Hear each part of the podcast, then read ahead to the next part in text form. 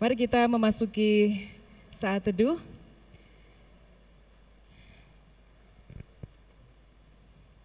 Firman Tuhan diambil dari Mazmur 128 ayat yang pertama sampai dengan yang kedua. Berkat atas rumah tangga, nyanyian ziarah. Berbahagialah setiap orang yang takut akan Tuhan, yang hidup menurut jalan yang ditunjukkannya. Apabila engkau memakan hasil jerih tanganmu, berbahagialah engkau dan baiklah keadaanmu. Pada pagi hari ini, Sebelumnya saya akan membacakan sedikit warta jemaat. Bapak Ibu bisa memperhatikan di dalam buletin. Dan pada hari ini juga akan ada acara pelantikan panitia perancang gereja periode tahun 2022 dan 2023. Mohon kehadiran ketua, wakil, dan anggota PPG. Bapak, ibu, saudara yang saat ini masih mungkin kebingungan untuk memberikan persembahan secara transfer, Bapak Ibu bisa perhatikan bahwa GBI Candi mempunyai rekening di Bank Mandiri dengan nomor yang sudah tertera di dalam buletin. Bapak Ibu sudah bisa untuk mentransfer ke nomor ini dan sesudah mentransfer bisa memberitahukan kepada kami. Bisa melalui saya ataupun Ibu Maria. Hari ini GBI Candi mengucapkan selamat ulang tahun kepada saudara-saudara kita yang berbahagia. Pada tanggal 10 Januari Ibu Erma Sofianita, Saudari Maria Ika Yohanita, tanggal 12 Januari Bapak Stefanus Rahmat Indi Wibowo, tanggal 13 Januari Saudari Sri Rezeki, Ibu Kana Noguchi, tanggal 14 Januari Ibu Retno Harjanti, dan tanggal 15 Januari Ibu Kustiah Widodo. Baik Bapak Ibu yang terkasih di dalam Tuhan, kita akan masuk untuk ibadah di pagi hari ini. Mari kita ungkapkan rasa syukur kita oleh karena kemurahan dan keajaiban kasih Tuhan. Kita naikkan pujian, nyanyi dan bersoraklah. Kita bangkit berdiri.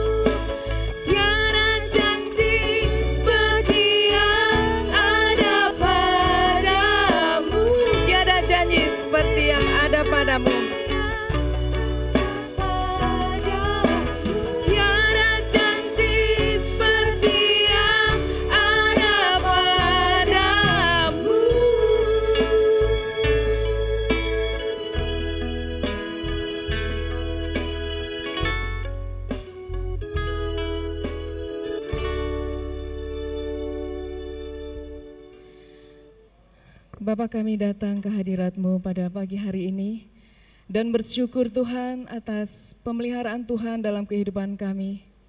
Kami bersyukur dalam satu pekan Tuhan selalu memberkati kehidupan kami dan kami tidak pernah kekurangan. Terima kasih atas keselamatan, kesehatan, dan berkat umur yang panjang yang Tuhan berikan bagi kami. Tuhan kami menyerahkan hidup kami sepenuhnya dalam tangan kuasamu. Kiranya Engkau memimpin Tuhan dalam langkah kami di dalam menginjak di tahun yang baru ini. Bapak, kiranya Engkau memberkati kami semua yang saat ini hadir di sini dan juga kami semua yang bertugas. Tuhan mengurapi sehingga kami bisa menyenangkan hati Engkau.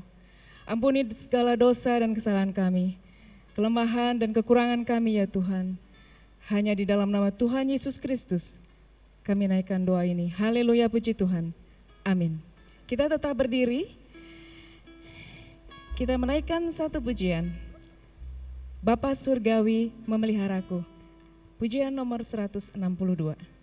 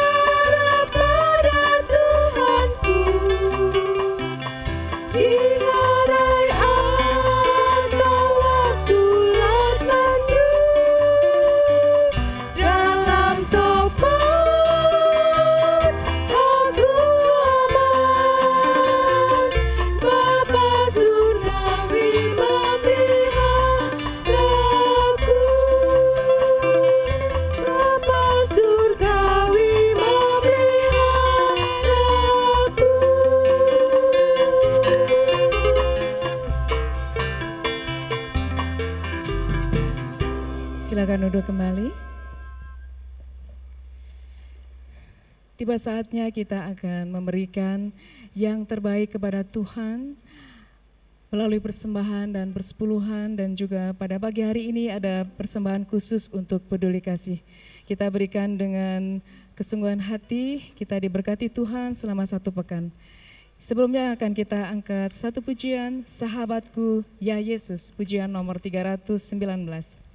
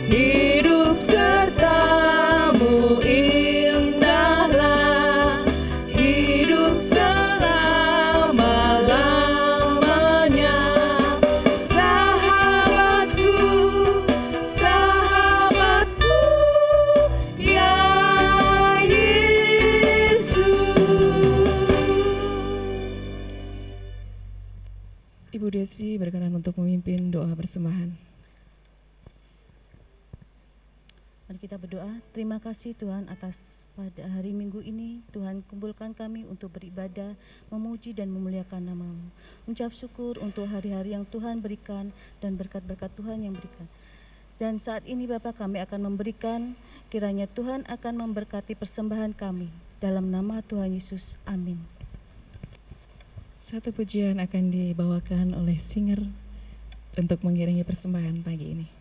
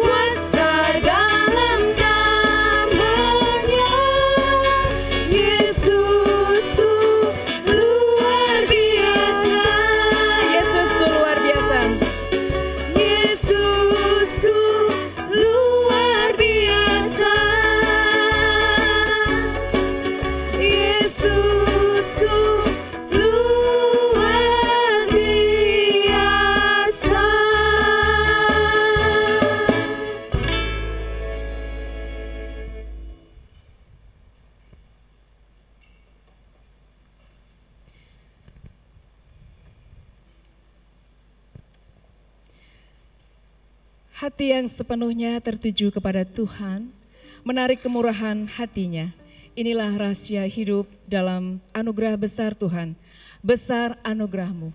Mari kita naikkan pujian untuk mengawali firman Tuhan pada pagi hari ini yang akan diwartakan oleh Bapak Iswara Rintis Purwantara MTH. Kita bangkit berdiri.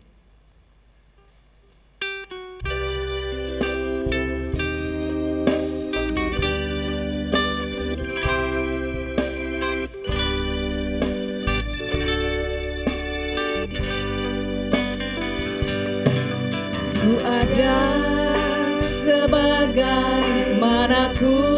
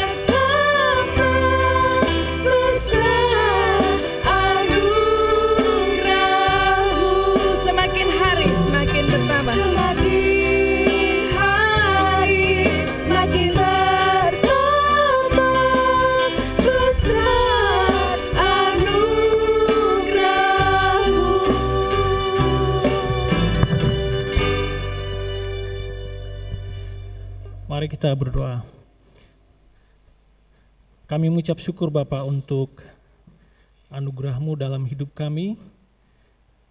Walaupun tahun berganti tahun dan kami saat ini ingin mengawali tahun 2022 ini dengan berdasar pada firman-Mu.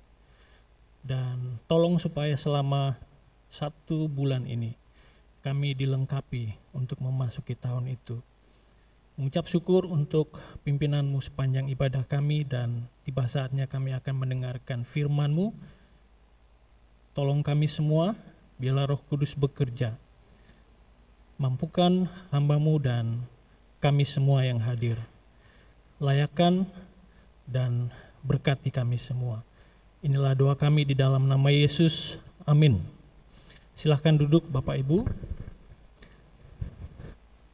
Terima kasih kepada uh, song leader, worship leader, uh, pemain musik yang sudah memimpin kita semua sepanjang ibadah kedua ini.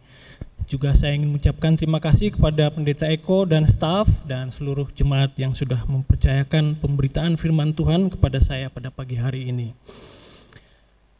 Apa kabar semuanya? Baik, puji Tuhan. Bagaimana dengan kabar tahun 2002? Kita belum memasukinya, tapi saya harap kita akan mengatakan dengan yakin bahwa kita akan baik-baik saja ya. Tahun 2022, maaf, 2002.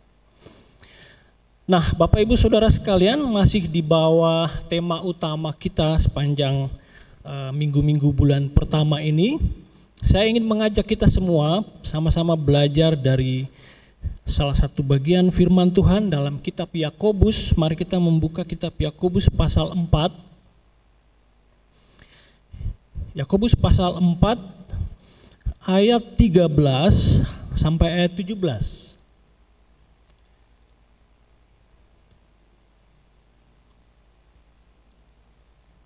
Yakobus pasal 4 ayat 13 sampai ayat 17.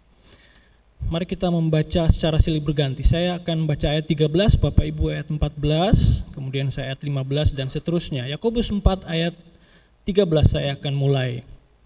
Jadi sekarang, hai kamu yang berkata hari ini ak, ak, atau besok kami berangkat ke kota Anu dan di sana kami akan tinggal setahun dan berdagang serta mendapat untung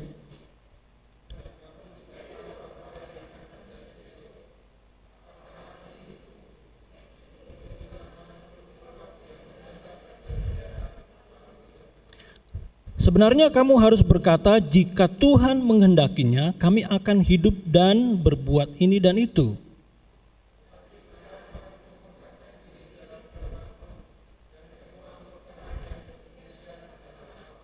Jadi jika seorang tahu bagaimana ia harus berbuat baik, tetapi ia tidak melakukannya, ia berdosa. Nah, Bapak Ibu Saudara sekalian, kita adalah bagian dari ciptaan di alam semesta ini manusia adalah ciptaan, bukan pencipta. Kita berada di dalam tiga dimensi ruang. Kita semua tahu tiga dimensi ya, panjang, tinggi, lebar. Kita semuanya dalam tiga dimensi ruang. Kita tidak bisa keluar dari itu. Takdir kita di situ. Kita juga ada di dalam tiga dimensi waktu. Kita terpenjara dalam kutip dalam tanda kutip. Di antara masa lalu kita memiliki masa lalu kita memiliki masa kini dan kita memiliki masa depan. Oke? Kita hidup di dalam sejarah. Hanya pencipta kita yang ada di luar semua itu. Allah kita di luar sejarah. Bahkan Allah kita yang menciptakan sejarah di mana kita berada di dalamnya Nah,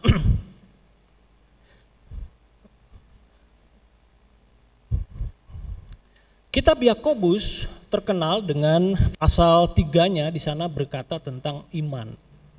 Iman yang terbukti, iman yang hidup, iman yang nyata dalam perbuatan. Nah, kita adalah orang-orang beriman.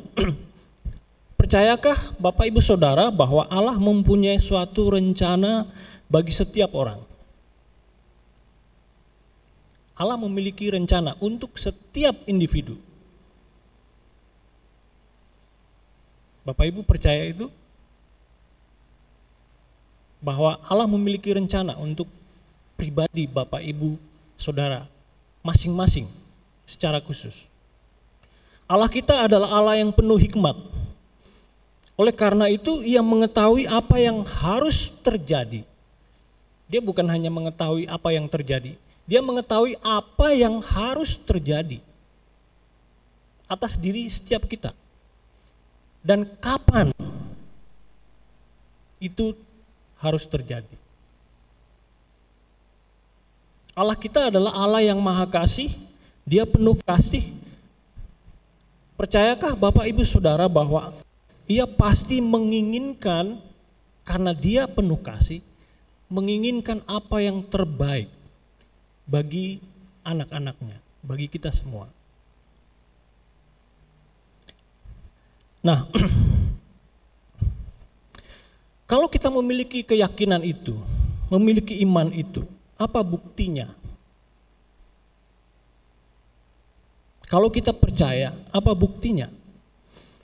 Nah, penulis kitab Yakobus memberitahu kita pada bagian ini dua bukti, dua wujud nyata dari iman. Ya. Yang pertama Bapak Ibu Saudara, Kita lihat ayat pertama, ayat 13 yang kita baca tadi. Jadi sekarang hai kamu yang berkata, hari ini atau besok kami berangkat ke kota Anu dan di sana kami akan tinggal setahun dan berdagang serta mendapat untung. Perhatikan Yakobus sedang berbicara tentang sekelompok orang dan orang-orang ini adalah orang Kristen. Tetapi dalam ayat 16 apa yang dilakukan oleh orang-orang ini dikatakan tetapi sekarang kamu memegahkan diri dalam congkakmu dan semua kemegahan yang demikian adalah salah. Hal yang pertama yang Yakobus ingin ajarkan kepada kita yang Yakobus ingin tunjukkan kepada kita tentang perwujudan iman kita adalah rencana-rencana manusia saja dihindari. Kalau kita adalah orang-orang percaya, kalau kita adalah orang-orang yang beriman, maka buktinya adalah yang pertama, rencana-rencana manusia saja itu kita hindari. Perhatikan bahwa orang-orang ini kalau kita melihat apa yang dikatakan oleh Yakobus dalam ayat 13 tampaknya adalah para pedagang. Ya. Mereka adalah para pedagang Kristen dan mereka tampaknya kaya. Di dalam kitab Yakobus, Yakobus tidak pernah menyebut orang Kristen sebagai orang kaya, orang kaya Kristen sebagai orang kaya. Dia menghindari istilah kaya untuk orang-orang Kristen. Nanti kalau Bapak Ibu lihat pasal 5, di sana ada peringatan kepada orang kaya, itu orang-orang kaya bukan Kristen. Ya, istilah kaya digunakan untuk orang-orang bukan Kristen. Meskipun begitu, orang-orang Kristen ini kaya karena mereka memiliki harta benda yang cukup, mereka bisa berdagang ke luar negeri. Perhatikan, mereka membicarakan urusan dagang mereka, mereka membanggakan rencana-rencana mereka dan tidak terlihat bukti-bukti yang menunjukkan kalau mereka mencari kehendak Allah di situ. Tidak terlihat bukti-bukti mereka mendoakan rencana-rencana mereka. Hari ini atau besok kami berangkat ke kota Anu dan di sana kami akan tinggal setahun dan berdagang serta mendapat untung.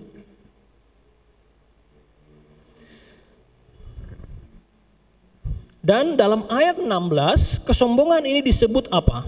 Dalam ayat 16 bagian yang terakhir. Dan semua kemegahan yang demikian adalah salah. Kalau dalam bahasa Yunani kata poneros, ponera dalam kasus e, kalimat ini itu diterjemahkan lebih baik dalam bahasa Inggris evil, jahat. Bukan salah, tapi jahat, kejahatan, ya.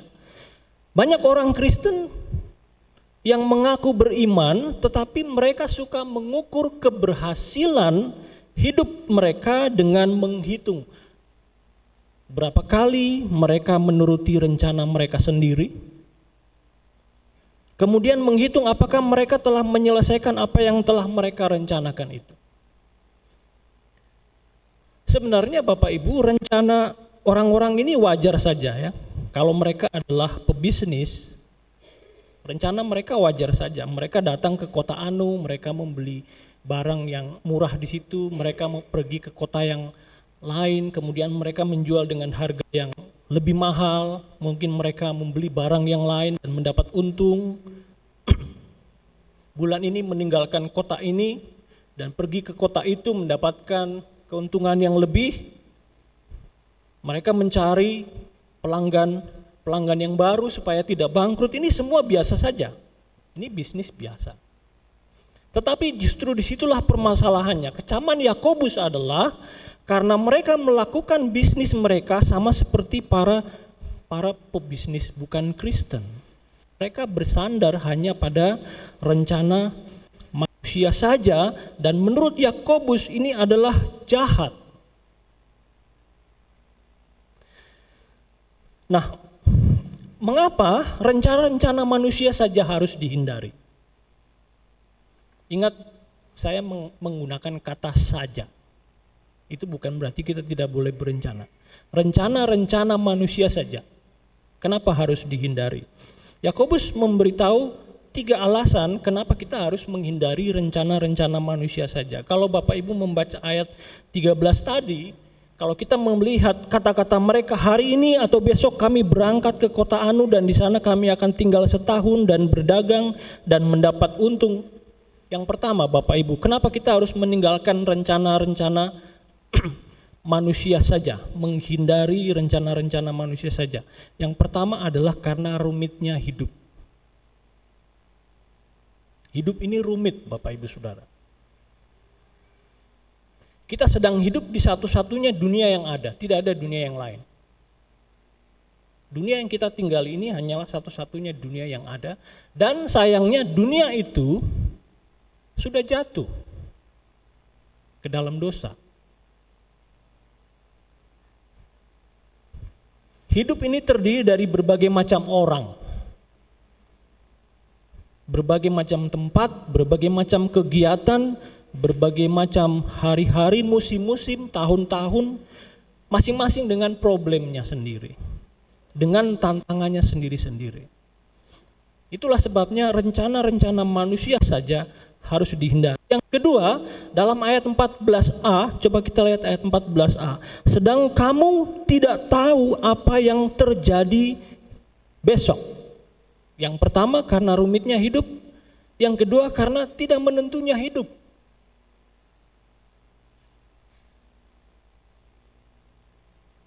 Kita tidak boleh bersandar pada rencana-rencana kita saja karena tidak menentunya hidup.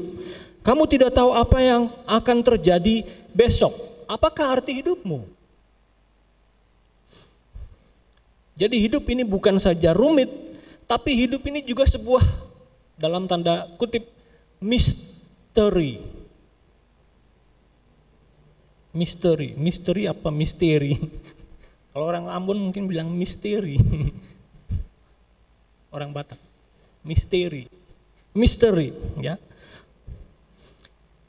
Jadi sebagai orang Kristen kita hendaknya sadar akan ketidakpastian masa depan di satu sisi. Masa depan itu tidak pasti. Kita juga harus sadar di sisi lain tentang siapa yang menguasai masa depan itu. Yaitu Allah kita. Ayat ini sebenarnya didasarkan pada Amsal 27 ayat 1 di sana dikatakan Janganlah memuji diri karena hari esok, karena engkau tidak tahu apa yang akan terjadi hari itu.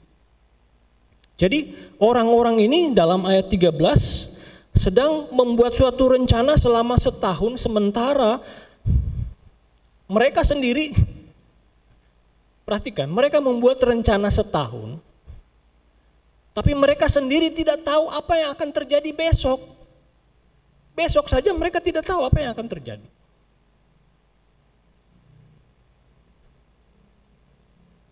Ini adalah sebuah kecongkakan yang jahat dalam ayat 16.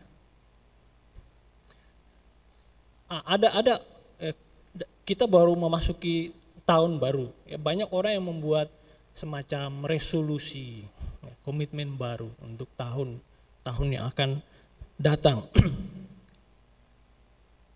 Dan uh, banyak yang sering berkelakar dengan itu. Oleh karena apa? Sekali lagi itu adalah rencana manusia saja dan tidak melibatkan Tuhan. Jadi Bapak Ibu Saudara, hidup ini tidak menentu, tidak menentu, bukan bagi Allah, bukan bagi Allah, tetapi bagi kita. Dan hanya apabila kita yakin kita ada di dalam kehendaknya, maka kita pun boleh yakin akan hari esok bahkan tahun besok. Hidup yang mengandalkan rencana sendiri adalah bagaikan berjalan di tengah hutan belantara yang gelap tanpa peta atau mengarungi lautan yang berkabut dalam badai tanpa kompas. Nah, yang ketiga, kenapa kita tidak tidak boleh bersandar kepada rencana-rencana manusia saja? Yang pertama karena rumitnya hidup itu, kedua karena tidak menentunya hidup dan dalam ayat 14 bagian kedua dikatakan hidupmu itu sama seperti uap yang sebentar saja kelihatan lalu lenyap. Yang ketiga adalah karena singkatnya hidup. Hidup itu singkat. Ya. Dan ini adalah tema-tema yang sering diulang-ulang di dalam Alkitab. Ya. Hidupmu itu sama seperti uap yang sebentar saja kelihatan lalu lenyap. Ini Yakobus mengambil gambaran ini dari perjanjian lama. Dalam kitab Ayub misalnya, itu berkali-kali Yakub uh, Ayub menyebutkan itu. Dalam Mazmur juga, Ayub berkata, hari-hariku berlalu lebih cepat daripada torak, sebagaimana awan lenyap dan melayang hilang, karena hari-hari kita seperti bayang-bayang di bumi, hari-hariku berlalu cepat dari lebih cepat daripada seorang pelari, meluncur lewat laksana perahu dari pandan, seperti Raja Wali yang menyambar mangsanya, Manusia yang lahir dari perempuan singkat umurnya dan penuh kegelisahan seperti bunga ia berkembang lalu layu seperti bayang-bayang ia hilang lenyap dan tidak dapat bertahan.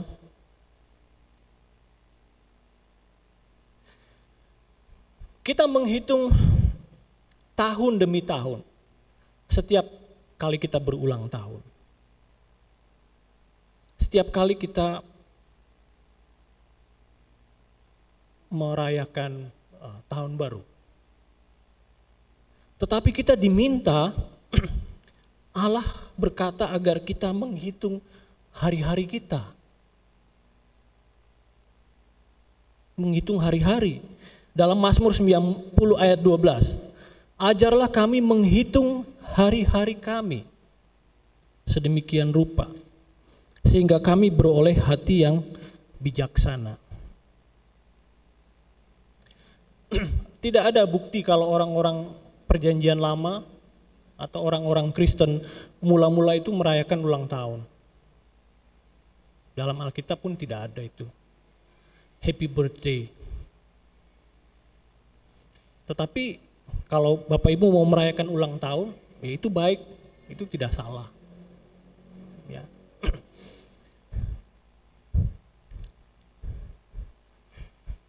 Nah, Tetapi kita diminta untuk menghitung hari-hari sedemikian, hari-hari kami sedemikian.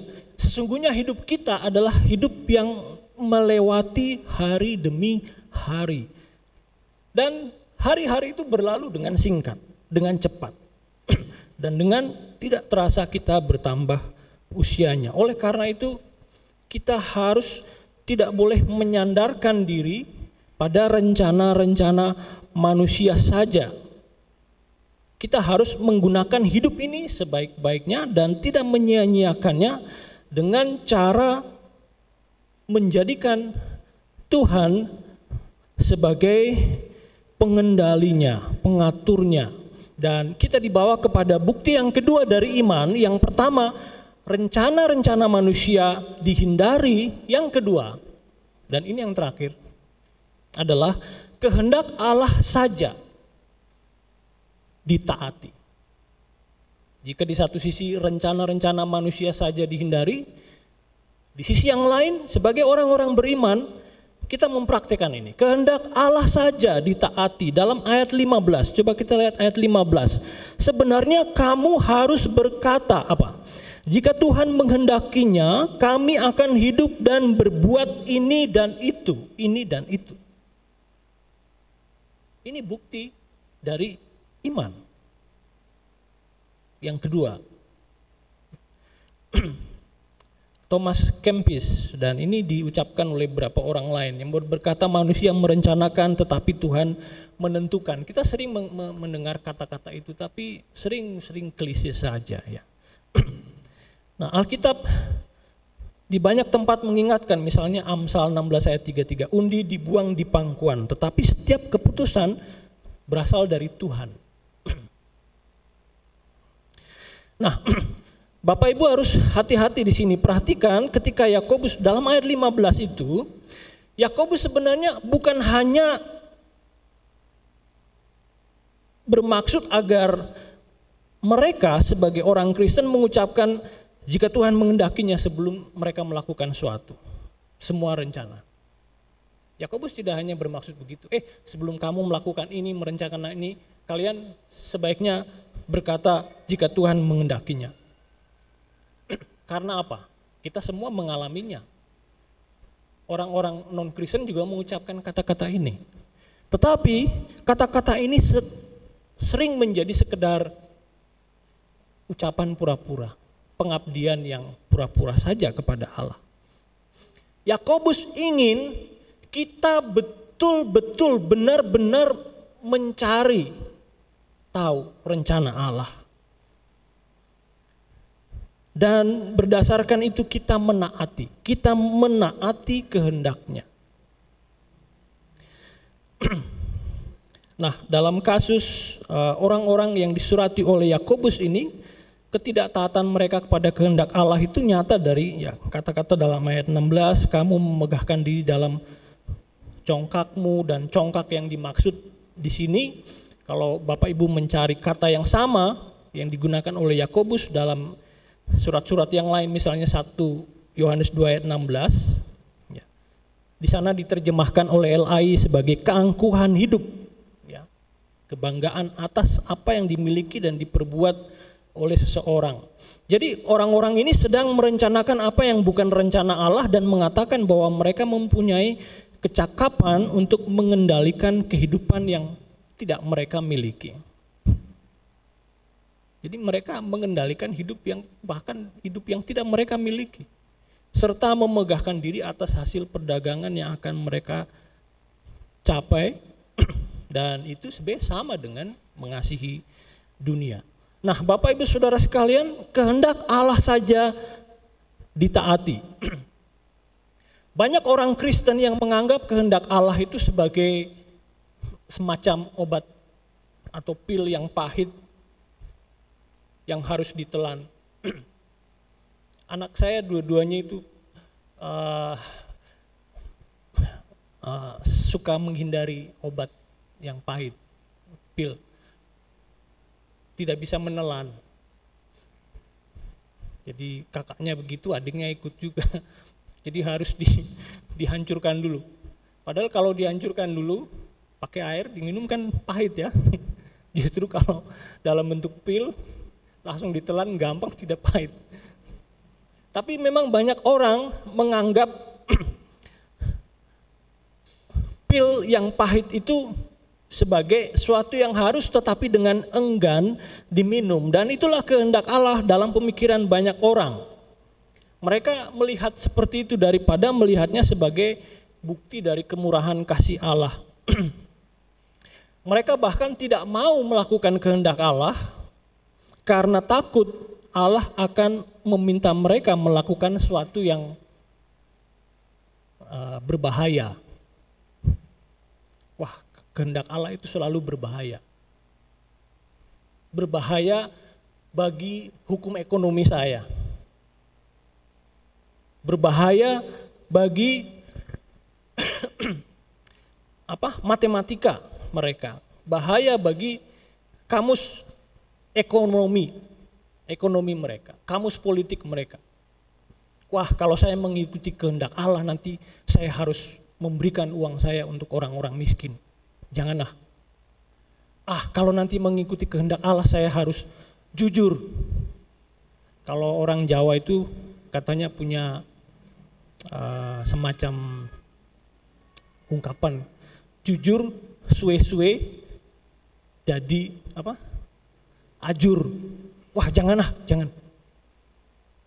Jadi mereka tidak mau mengikuti kehendak Allah. Seorang pendeta Warren Wiersbe dia berkata kehidupan yang membahayakan itu bukanlah kehidupan yang di dalam kehendak Allah, bukan. Kehidupan yang membahayakan adalah kehidupan yang di luar kehendak Allah. Bukan kehidupan yang di dalam kehendak Allah. Kalau Bapak Ibu ditanya, di mana tempat yang paling aman di dunia ini? Apakah di negara Amerika Serikat? Tidak. Tempat yang paling aman di dunia ini adalah tempat di mana Allah menginginkan Anda berada. Tempat di mana Allah menghendaki kita berada. Tetapi rencana Tuhan tetap selama-lamanya. Rancangan hatinya turun temurun. Rencana Tuhan, kehendak Allah itu berasal dari hati Allah. Dan kehendaknya adalah pernyataan kasihnya. Oleh sebab itu kita tidak perlu takut mengikuti kehendak Allah saja. Sekali lagi hidup ini adalah sebuah misteri kecuali kita hidup tidak terpisah dari kehendak Allah. Kalau kita terpisah dari kehendak Allah, hidup adalah sebuah misteri. Hanya bila kita hidup di dalam kehendaknya, hidup ini akan menjadi berarti menjadi penuh arti. Bahkan dunia, orang-orang, kejadian-kejadian, hari-hari yang kita lihat setiap hari akan mempunyai arti baru. Kita tidak akan lagi hidup di alam semesta yang penuh rahasia dan ancaman. Dengan demikian kita bisa menyanyikan banyak lagu dalam nyanyian pujian tentang dunia yang Tuhan berikan kepada kita kita bisa mengucapkan inilah dunia Bapakku. Nah, dalam ayat 17 ada kata-kata yang perlu kita perhatikan ya. Tahu bagaimana ia harus berbuat baik. Ayat 17, tetapi jika seorang tahu bagaimana ia harus berbuat baik tetapi ia tidak melakukannya, ia berdosa. Tahu berbuat baik. Jadi di sini ini ini sebuah peribahasa dan satu peribahasa saja ini cukup untuk menggambarkan keadaan orang-orang yang disurati oleh Yakobus pada waktu itu. Orang-orang ini adalah anggota gereja. Mereka adalah orang-orang yang mengaku beriman. Dan tentunya mereka tahu bagaimana mereka seharusnya berbuat baik. Jadi yang dimaksud dengan tahu bagaimana berbuat baik harus dipahami dalam konteks ini. Ya. Tetapi mereka tidak meminta hikmat Allah dan bertanya apa yang harus mereka perbuat. Jadi kalau Bapak Ibu belajar filsafat, ada aliran-aliran besar dalam filsafat, beberapa filsuf yang mengatakan bahwa persoalan manusia adalah karena dia tidak tahu. Mengetahui, pengetahuan adalah sumber kebahagiaan. Jadi ketidaktahuan adalah sebuah persoalan. Namun menurut Alkitab persoalan kita justru karena kita tahu. Karena kita tahu, tetapi tidak melakukannya. Jadi orang-orang Kristen ini mengetahui kehendak Allah. Mereka menerima kebenaran, mereka menerima wahyu khusus, mereka menerima jalan kebenaran tetapi mereka memilih untuk tidak menaatinya. Dan tentang orang-orang ini misalnya Petrus dalam 2 Petrus 2 ayat 21 dia berkata tentang orang-orang seperti ini, karena itu bagi mereka adalah lebih baik jika mereka tidak pernah mengenal jalan kebenaran. Karena kalau mereka mengenal jalan kebenaran, mereka tahu daripada mengenalnya, tetapi kemudian berbalik dari perintah kudus yang disampaikan kepada mereka.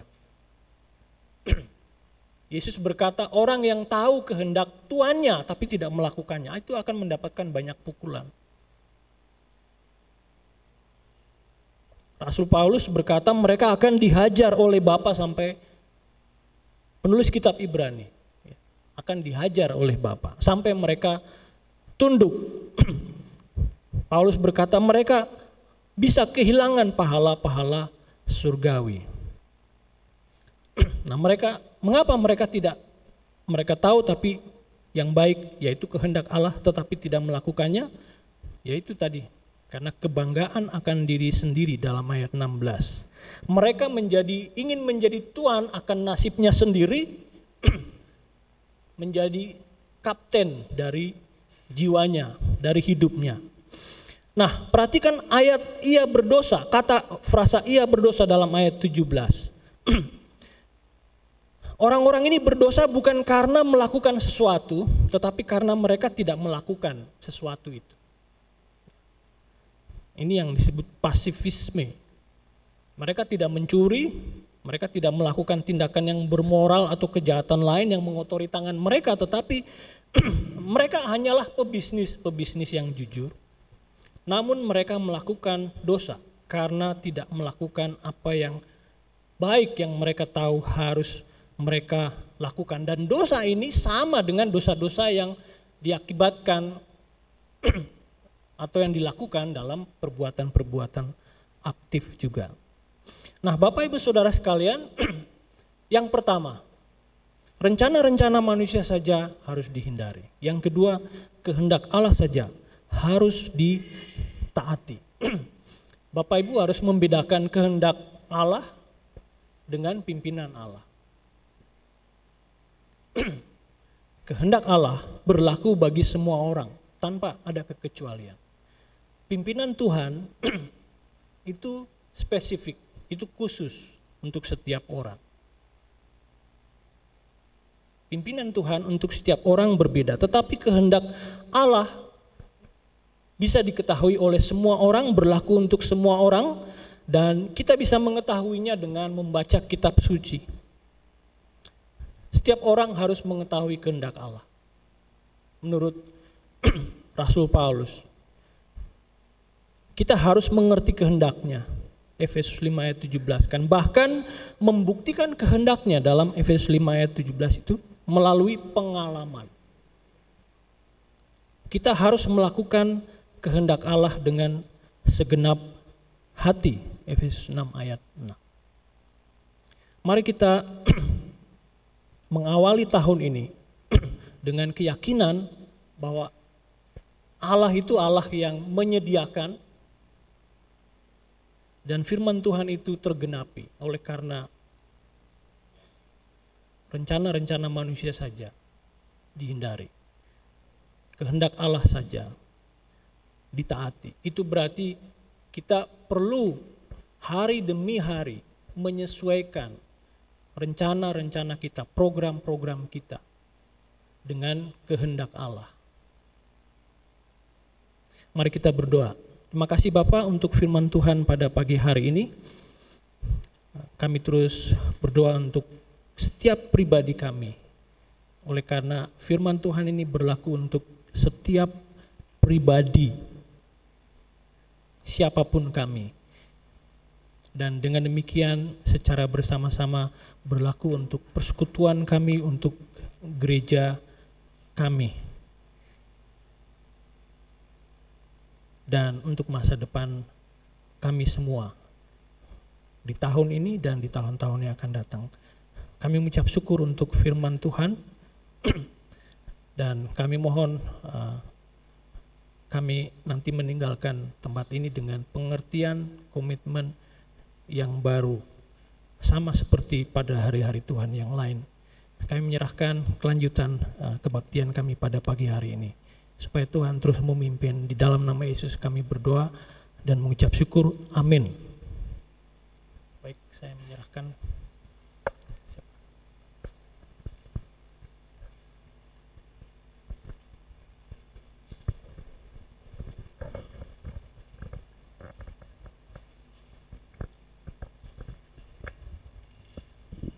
Baik, terima kasih uh, Bapak Rintis atas kebenaran firman Tuhan yang disampaikan. Tuhan memberkati. Bapak Ibu yang terkasih dalam Tuhan, dimohon untuk tinggal sebentar. Kita akan mengikuti pelantikan pengurus gereja tahun 2022 sampai 2023. Dan sebelumnya saya akan membacakan uh, struktur uh, dari di atas panitia perancang gereja ada gembala sidang yaitu Pendeta Eko Kurniadi, dan di bawahnya ada asisten gembala sidang uh, bidang musik dan PKMB yaitu Pendeta Muda Bayu Tekinle atau saya sendiri. Bidang pendidikan ada Diakon Junedi dan ada tim pastoral itu gembala sidang, asisten dan juga Pendeta Robinson Rimun. Dan ada diakon, ada Diakon Eko Marianto, Diakon Andreas Widodo, Diakon Sumaryono, Diakon Pujiwiono, Diakon Murtina, Diakon Yan Ari Danwarso dan Diakon Junedi. Bapak Ibu yang terkasih dalam Tuhan, kita akan mengikuti pelantikan dan bagi Bapak Ibu saudara sekalian saya panggil, uh, silakan untuk berdiri dan maju ke depan dan kita akan uh, bersama-sama menerima doa dari uh, Pendeta Eko Kurniadi. Yang pertama untuk Ketua Panitia Perancang saya sendiri, eh, Pendeta Muda Bayu Tekinle dan Wakil Ketua Perancang Diakon Murtina. Untuk penulis Ibu Tri Utami, untuk sekolah minggu Ketua Umum Ibu Lia Kris Agustina, Wakil Ketua Saudari Citra Kusma Kusuma Starto Putri Pamungkas, untuk Wanita Baptis Indonesia Ketua Ibu Maria Supriyati, Wakil Ketua Ibu Francisca Yuliana, untuk Pria Baptis Indonesia Ketua Bapak Wahyu Adidoso, untuk Wakil Ketua Bapak Haryanto Mariadi. Untuk Persekutuan Kaum Muda Baptis, Ketua Saudari Wanda Suantini, Wakil Ketua Saudari Rahel Margareta. Untuk Panitia Pengembaraan Injil, Ketua Diakon Junedi, Wakil Ketua Saudara Kuku Imam Setiawan. Untuk Fasilitator Cerewet dan Sarejo ada Pendeta Jody Tinggogoi, Diakon Andreas Widodo, Diakon Eko Marianto. Untuk Sugimanik, Diakon Puji Wiono, Raden Pata, Diakon Yan Ari Daniorso dan Jatingale, Diakon Murtina. Bagi Bapak Ibu yang tadi disebutkan bisa segera maju ke depan supaya kita tidak uh, menunggu. Dan selanjutnya untuk panitia keuangan ada Ketua Ibu Sat Isro Miniati, Wakil Ketua Ibu Utari Dewayani, Bendara satu ada Ibu Sulistiawati, Bendara dua ada Saudari Rosa Diana. Untuk anggota ada Ibu Desi Transintawati, Eh, anggota kedua Ibu Isabelita Chandra dan untuk panitia musik dan tata ibadah Ketua Bapak Franklin Delano Repi, Wakil Ketua Ibu Ami Sugiatmi, untuk koordinator ibadah eh, untuk pagi Bapak Nathanael Raharjo, Bahasa Inggris Pendeta Robinson Rimun, untuk ibadah sore Bapak Franklin Delano Repi. Untuk koordinator paduan suara dewasa Bapak Nathanael Raharjo, untuk kaum muda Saudara Immanuel Ananda Ista, untuk anak Ibu Ami Sugiatmi. Koordinator perawatan alat musik Bapak Arif Yulianto, Koordinator khusus musik Ibu Cicik Lestari. Untuk koordinator penyambut jemaat Ibu Maria Supriyati, koordinator perpustakaan paduan suara Ibu Sri Suparni, koordinator doa ada Saudara Kuku Imam Setiawan. Panitia rumah tangga gereja, Ketua Bapak Diakon Yan untuk si personalia, Ketua Ibu Utari Dewayani, Wakil Ketua Ibu Desi, si pemeliharaan gedung, Koordinator Saudari Novi Ayu, anggota Bapak Heri Wahyudi, anggota kedua Saudara Tumiran. Untuk si inventaris, Ketua Bapak Haryanto Mariadi, Wakil Ketua Diakon Murtina. Untuk si keamanan, Ketua Bapak Setio Budi, Wakil Ketua Bapak Franky Firmansyah. Panitia Sosial, Ketua Diakon Murtina, Wakil Ketua Ibu Tri Budi Asi, anggota Ibu Tike, Saudara Dwi Yusuf Fauzi, Saudari Rosa Diana. Panitia keanggotaan, Ketua Diakon Puji Wiono, Wakil Ketua Ibu Anastasia Harti Widyastuti, anggota Bapak Ishak Kristianto. Untuk si upacara gereja, Diakon Andreas Widodo, Bapak Suwardi dan Saudari Rahel Margareta. Panitia multimedia, Ketua Saudari Kristiana Wardiastuti, Wakil Ketua Saudari Sabrina Putri, anggota Saudara Okta Indra Saputra, Saudara Redo Pasopati, Saudari Tesalonika. Panitia Ramatama, Ketua Ibu Darwadi, Wakil Ketua Ibu Sri Suparni, anggota Ibu Sugiyarti Marioto, Ibu Sulistiwati, Ibu Warsina Suwardi, Ibu Francisca Yuliana. Panitia Dekorasi, Ketua Ibu Listianti, Wakil Ketua Ibu Misyati, anggota Diakon Murtina, Ibu Sat Isro Miniati, Ibu Hendi Pujiastuti. Panitia Sound System, Ketua Saudara Yuda Setiawan, Wakil Ketua Bapak Franky Firmansyah, anggota Saudara David Obri, Bapak Arif Yulianto, dan Saudari Novi Ayu. Panitia Pangkur Tilayon, Ketua Diakon Eko Marianto, Wakil Ketua dan Bendahara, dan Ibu Cici Lestari. Komisi PPA, Ketua Diakon Junedi, anggota Pendeta Eko Kurniadi, Pendeta Dev Pando, Pendeta Muda Bayu Tekinle, Bapak Diakon Yan Ari Narso dan Ibu Budi Liastiani. Panitia Sasana Suka, Ketua eh, maaf dan Bapak Deki Surat Suranto. Eh, untuk panitia Sasana Suka ada Ketua Saudari Kristiana Wardistuti, Bapak Setio Budi, Saudara Kuku Imam Setiawan, Saudari Wanda Swantini. Untuk panitia ad hoc ada master plan pembangunan gedung gereja Bapak Diakon Yan Ari Donarso, database keanggotaan gereja Diakon Puji Wiono, peninjauan ADRT gereja Bapak Natala Raharjo, Diakon Juniadi. Dan untuk humas gereja ada Bapak Adi Krisna. Demikian Bapak Ibu yang terkasih dalam Tuhan, uh, setiap uh, Bapak Ibu yang sudah dipanggil, yang sudah maju dan akan dilantik oleh Pendeta Eko Kunadis selaku Gembala Sidang. Terima kasih Pendeta Muda Bayu. Saudara-saudara, saya menghitung cepat eh, orang-orang uh, anggota gereja baik yang aktif maupun yang pasif di gereja kita itu uh, tidak kurang dari 500 orang ya saudara-saudara dan ini pelayan pelayan-pelayan Tuhan untuk gereja kita dan biarlah Tuhan akan menggunakan, memakai kita semua ya saudara-saudara bukan hanya pelayan Tuhan dalam panitia perancang gereja tetapi setiap saudara-saudara. Jadi kita bisa memberikan hidup kita yang terbaik untuk melayani Tuhan dan secara khusus untuk panitia eh, perancang gereja kita tahun 2022 sampai uh, tahun 2023. Mari saya undang jemaat untuk berdiri bersama-sama. Kita akan berdoa secara khusus untuk panitia perancang gereja kita di periode ini. Efesus 4 ayat 11 sampai 13 dan ayat 15 sampai 16. Dan ialah yang memberikan baik rasul-rasul maupun nabi-nabi, baik pemberita-pemberita Injil, maupun gembala-gembala dan pengajar-pengajar untuk memperlengkapi orang-orang kudus bagi pekerjaan pelayanan, bagi pembangunan tubuh Kristus. Sampai kita semua telah mencapai kesatuan iman dan pengetahuan yang benar tentang anak Allah, kedewasaan penuh dan tingkat pertumbuhan yang sesuai dengan kepenuhan Kristus. Tetapi dengan teguh berpegang kepada kebenaran di dalam kasih kita bertumbuh di dalam segala hal ke arah Dia Kristus yang adalah kepala daripada nyala seluruh tubuh yang rapi tersusun dan diikat menjadi satu oleh pelayanan semua bagiannya sesuai dengan kadar pekerjaan tiap-tiap anggota menerima pertumbuhannya dan membangun dirinya dalam kasih.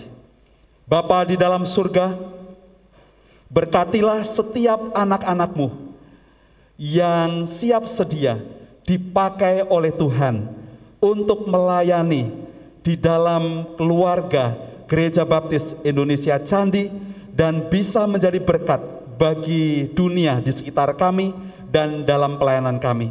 Kami mohon urapan rohmu yang kudus untuk memberikan kekuatan, kemampuan, hikmat, marifat daripada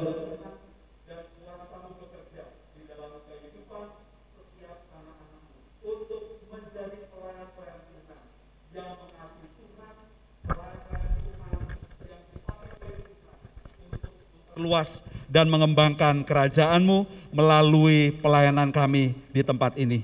Berkatilah mereka dengan hikmat untuk mereka bersama-sama bersehati, saling membantu, saling mengasihi, saling mendorong dan menasihati agar pelayanan setiap anak-anakmu sungguh dapat dipakai untuk hormat kemuliaan bagi nama Tuhan dan pembangunan tubuh Kristus. Dan biarlah jemaatmu akan menghormati mereka, akan memberkati mereka di dalam mendukung dan ikut ambil bagian di dalam setiap pelayanan dan program-program yang kami rindu untuk serahkan kepada Tuhan untuk hormat dan kemuliaan bagi nama Tuhan. Terima kasih Tuhan, berkatilah panitia perancang gereja kami tahun 2022 2023 ini di dalam nama Allah Bapa dan Anak dan Roh Kudus. Amin. Silakan duduk kembali.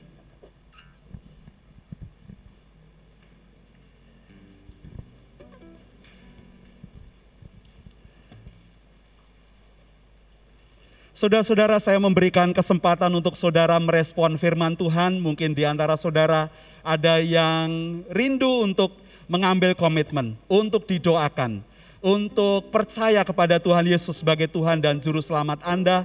Dan ini kesempatan bagi Anda untuk memberi diri Anda percaya kepada Tuhan dan melayani Tuhan. Percaya bahwa Dia Allah yang menyediakan setiap keperluan Anda. Mungkin ada kebutuhan, ada harapan, ada cita-cita, dan berikan waktu Anda dan bersama dengan kami berdoa.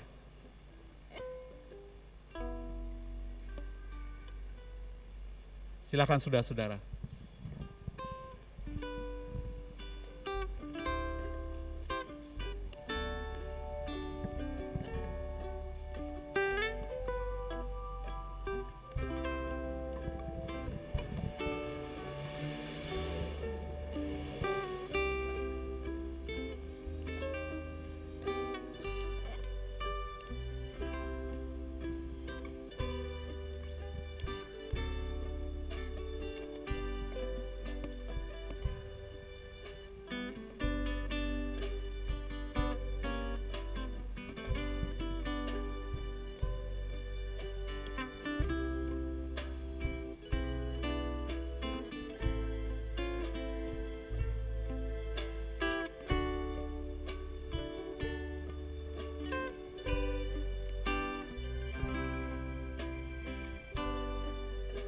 Kalau tidak ada kita akan berdiri bersama-sama dan kita akan menutup dalam doa syafaat dan menerima doa berkat.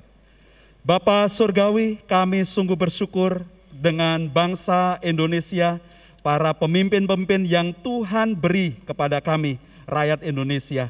Kami berdoa untuk mereka, biarlah Tuhan akan menyertai mereka, memberikan pada mereka hikmat dan pertolongan Tuhan dalam mengemban amanat untuk mensejahterakan rakyat Indonesia, melayani seluruh tumpah darah Indonesia, semua lapisan masyarakat Indonesia sampai dengan yang di pelosok sekalipun. Dan supaya pemerintahan kami dapat menjalankan pembangunan secara merata dan memberikan kesempatan kepada semua rakyat kami untuk memperoleh dan menikmati kesejahteraan, pembangunan yang secara merata dan berkeadilan dan juga ada dalam kehidupan yang aman dengan uh, kesamaan di hadapan hukum dan menikmati perlindungan uh, yang Tuhan berikan bagi kami. Dan kami bermohon kepadamu terus setiap upaya pemerintah kami untuk mengatasi pandemi dan gelombang baru uh, wabah Omikron Tuhan Engkau yang akan menolong dan memberkati juga supaya setiap hal yang dilakukan termasuk vaksinasi secara massal dari anak-anak usia 6 tahun ke atas dapat dikerjakan secara masif dan dapat menyelesaikan uh, dan kami bisa keluar dari uh, situasi pandemi ini dengan menang. Kami percaya Engkau Allah yang memberkati, menyediakan yang menjadi keperluan bagi bangsa kami untuk kami bisa dan menangani uh, wabah ini. Dan kami juga berdoa supaya pemerintahan kami dan bersama dengan masyarakat dan organisasi-organisasi masyarakat yang terjun di tempat-tempat pengungsian atau yang daerah terdampak dengan bencana, baik erupsi di Semeru maupun banjir di Aceh Utara, Tuhan Engkau yang menolong dan memberkati, sehingga upaya dan usaha yang dilakukan dapat memberikan uh, keringanan beban untuk mereka baik secara fisik maupun moral uh, sehingga setiap saudara-saudara kami yang kehilangan bisa bangkit kembali dengan semangat yang baru yang Tuhan beri dan pakailah setiap NGO dan organisasi-organisasi yang melayani termasuk uh, pelayanan gereja baptis yang ada di erupsi uh, Semeru dan sekitarnya. Tuhan Engkau yang menolong dan memberkati sehingga mereka menjadi kepanjangan tangan Tuhan untuk memberikan dan mengulurkan bantuan dan juga dapat menyaksikan cinta kasih Tuhan kepada saudara-saudara kami dan berita keselamatan juga pada gilirannya sampai dan didengar oleh mereka dan pakailah kami di tempat ini juga untuk mendukung dalam doa dan usaha kami sehingga kami juga bisa menjadi berkat bagi orang-orang orang yang Tuhan tempatkan di sekitar kami dan terutama mereka yang sedang ada di dalam kesulitan dan penderitaan. Terima kasih Tuhan, inilah doa dan syafaat kami, kami naikkan di dalam nama Tuhan Yesus Kristus kami berdoa. Jemaat Tuhan pulanglah, bawalah berkat dan kasih sayang dari Bapa di dalam Tuhan Yesus Kristus dan Roh Kudus, dengarkanlah dia. Maka dia akan memberitahukan jalan-jalannya kepadamu sehingga engkau diberkati diberkati dengan kasih dan sukacita. Kebajikan dan kemurahan Tuhan akan mengikutimu ke mana pun engkau pergi. Engkau akan diberkati dengan kesehatan, perlindungan dari segala macam penyakit dan bahaya. Dia akan memberkatimu dengan anak-anak, dan sehingga keturunanmu akan menjadi berkat bagi bangsa-bangsa. Dia akan memelihara kehidupanmu secara total, melimpahkan rezeki dengan murah hati, dan setiap tangan-tanganmu yang bekerja diberikan keberhasilan dan keberuntungan. Dan saksikanlah pada orang lain apa yang sudah Bapamu perbuat dalam kehidupanmu sehingga orang melihat perbuatan Bapa yang kau sembah, Bapa yang baik itu, dan mereka juga menyembah Bapamu yang di sorga. Terima kasih Tuhan Yesus, inilah ibadah kami, korban syukur dan puji-pujian. Kami naikkan untuk Engkau saja, Yesus Kristus, Kepala Gereja kami, dari sekarang sampai selama-lamanya. Haleluya. Amin.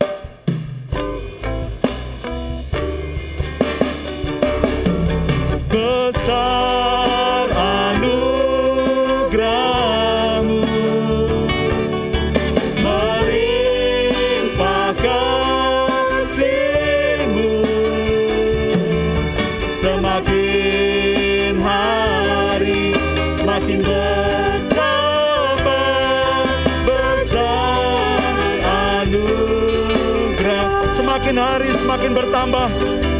semakin hari semakin bertambah besar anugerah. Sekali lagi semakin hari semakin bertambah. Semakin hari